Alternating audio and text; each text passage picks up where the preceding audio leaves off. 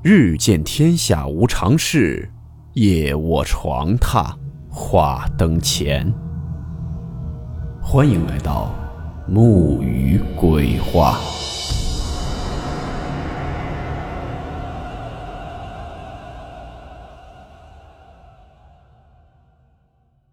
大家好，我是木鱼。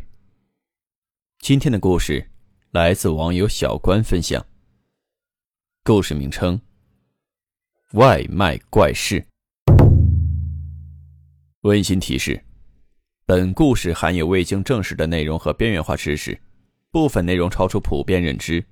如感到太过冲击自己的主观认知，请大家当做故事，理性收听。我非常确定，七楼根本就没有人。但为什么每到凌晨十二点？就会有外卖送上去，而且门口的饭盒根本就没有人拿进去。这件事呢，发生在一七年的八月份。当时的小关是住在北京回龙观的一个老小区里。他住的那栋楼呢，一共是有七层，他是住在第六层。只有七楼是单户，楼下的全是东西双户。小关呢，住了有半年左右。他一直以为七楼是没有人住的，因为无论是工作日还是双休，他从来没听到过七楼有任何动静。可直到后来，小关才发现，七楼不是没有人，而是住着一个和我们不太一样的人。那天晚上十一点多，突然停电，小关呢在卧室热得睡不着，于是他就铺了一张凉席躺在客厅里。后来睡了一会儿，还是嫌热。为了凉快，他就把门口里面的那个木门给打开了。外面呢还有一个带着栅栏的防盗门。弄完以后，他就接着回去睡觉。结果没睡一会儿，这小关就听到有人正在上楼。一开始呢，他也没在意，因为七楼没人，小关的对面呢也没住人，所以说这个人应该是住在五楼以下的。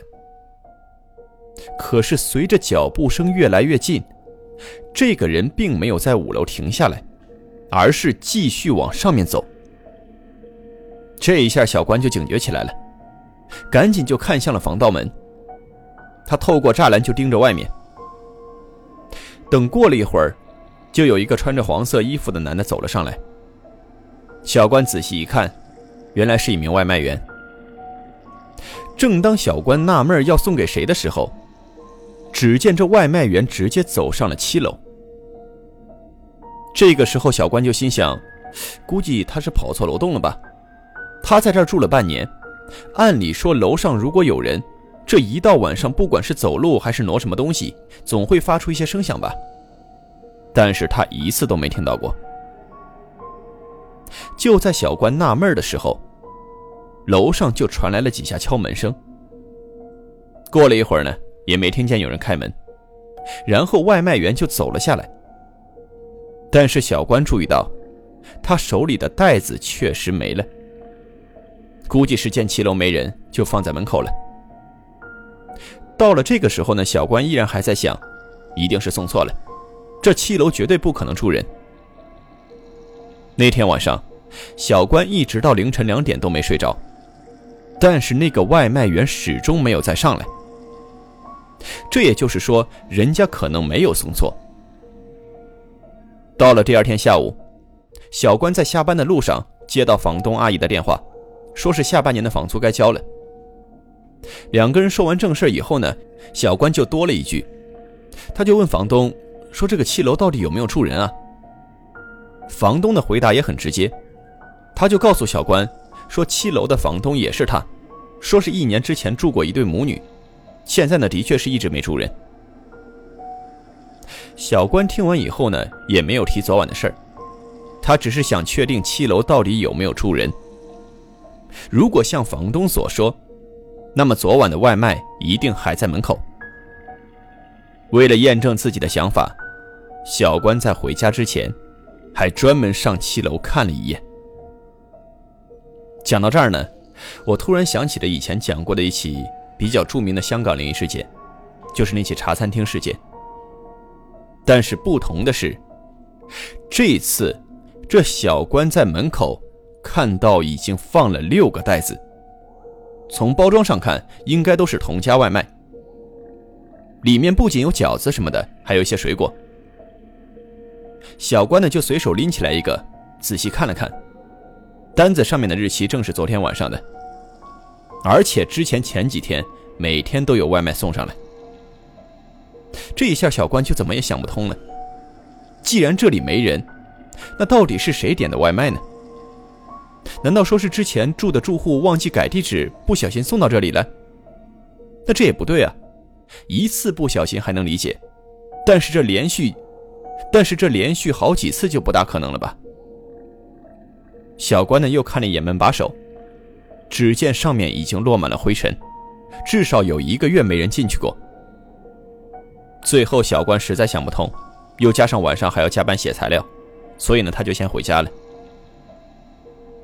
那天晚上小关在客厅写着东西，到了临近十二点。他又听到有人上七楼了。这一次呢，小关就提前打开了木门，站在门口等。过了一会儿，一个外卖小哥就走了下来。小关就赶紧把人叫住，然后他就问道：“说，哎，这七楼没人住啊？你是不是送错了？”这外卖员也就回答：“说我也纳闷啊，送餐的这个人让我连续送七天，还让我先敲门，里面没人的话就放在门口。”小关听到后又说：“你昨天也是这时候过来的，当时吓我一跳，因为我在这儿住了半年了，就没听到过楼上有什么动静。哎，你说有没有这种情况？是哪个商家故意刷单呢，让你们送过来的？”结果外卖员听到后非常肯定的回答：“这不可能，刷单也不是这样刷的，这不是浪费吗？而且这个店的生意非常好，根本不用刷单。”小关听完以后还想继续问，但是人家外卖员可没这么闲，直接就转身下楼了。可就在这外卖员下到下一层拐角处的时候，小关就突然看到，这外卖员的身后，不知道什么时候竟然跟着一个女人，而且他根本就没有看到楼上有人跟他下来，也没有见到楼下有人开门出来。小关当时就愣了一下，整个人僵在原地。眼看着那个女人跟着外卖员走了下去，直到完全看不到，小关这才反应过来，赶紧就把大门给关上了，心里还不断的安慰自己啊，说一定是看错了，一定是看错了，啊，这大晚上的可能是什么影子吧。这件事呢，过去了三个月左右，当时的小关在北京实在混不下去了。又加上房租呢还要涨，于是他就把房东约到家里，说要退房。等退完房以后，小关就提起了之前七楼点外卖的事儿。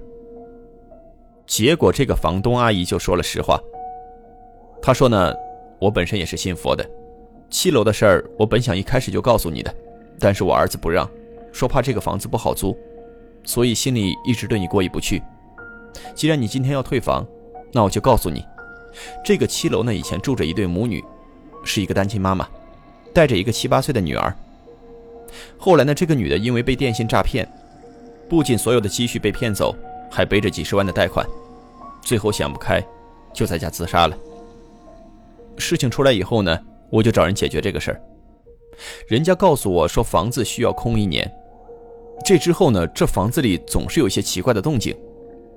这事情出来以后，我就找人解决这个事儿。人家就告诉我说，这房子需要空一年，到了一年以后呢，在女人忌日的前后七天，需要在门口上供。但是我们也不敢上去，于是我儿子就想了个办法，让外卖员送过去。小关听完以后，再联想到那天晚上的场景，心里是一阵阵的发凉。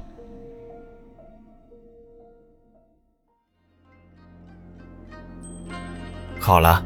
我们今天的故事到此结束，祝您好梦，我们明晚见。月光吹柳